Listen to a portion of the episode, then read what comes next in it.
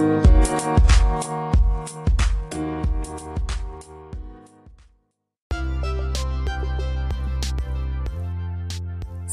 نتعلم أيام الأسبوع في هذه السلسلة الجديدة ولكن سوف نتعلمها من خلال وضعها في جمل مفيدة. أولا تعالوا نتعلم بعض الكلمات. أذهب go go. go أنا لا أذهب I do not go I do not go I do not go I don't go I don't go العمل work work work أنا لا أذهب إلى العمل I do not go to work I do not go to work I don't go to work I don't go to work السبت Saturday Saturday Saturday وبسرعة Saturday Saturday أنا لا أذهب I do not go I do not go إلى العمل to work أنا لا أذهب إلى العمل I do not go to work I do not go to work I do not go to work I don't go to work I don't go to work أنا لا أذهب إلى العمل يوم السبت I do not go to work on Saturday. I do not go to work on Saturday. I do not go to work on Saturday.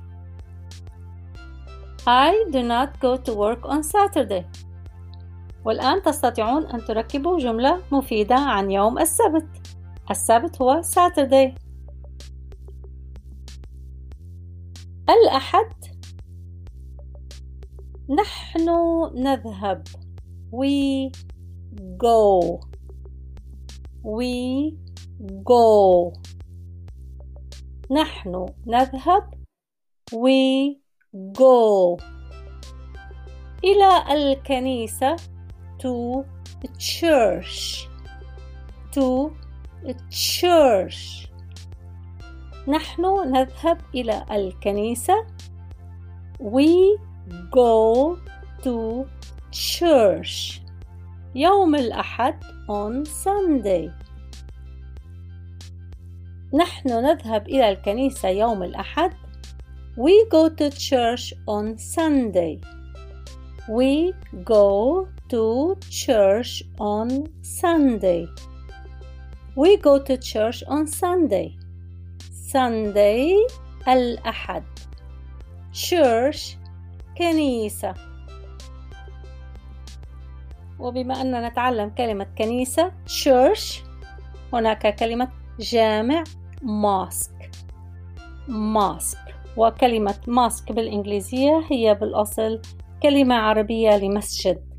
مسجد تتحول لماسك فإذا ندور العبادة بالإنجليزية. الكنيسة church. المسجد mosque. فإذا السبت والأحد تعلمنا مفردات جديدة وجمل وقواعد. أنا أذهب أنا لا أذهب نحن نذهب. مرة ثانية. أنا لا أذهب إلى العمل يوم السبت. نقول I do not go to work on Saturday. كيف أقول أنا أذهب إلى الكنيسة يوم الأحد؟ I go to church on Sunday. كيف أقول نحن لا نذهب إلى العمل يوم الأحد؟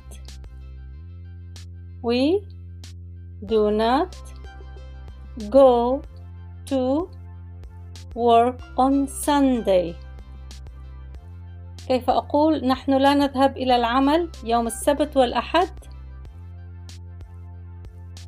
We do not go to work on Saturday and Sunday. We do not go to work on Saturday and Sunday.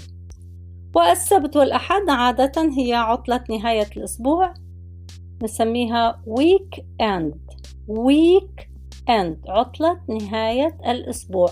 Weekend أنا أذهب. I go. أنا لا أذهب. I do not go. نحن نذهب. We go. نحن لا نذهب. We do not go. We do not go. نتابع غدا مع الأيام التالية. شكراً.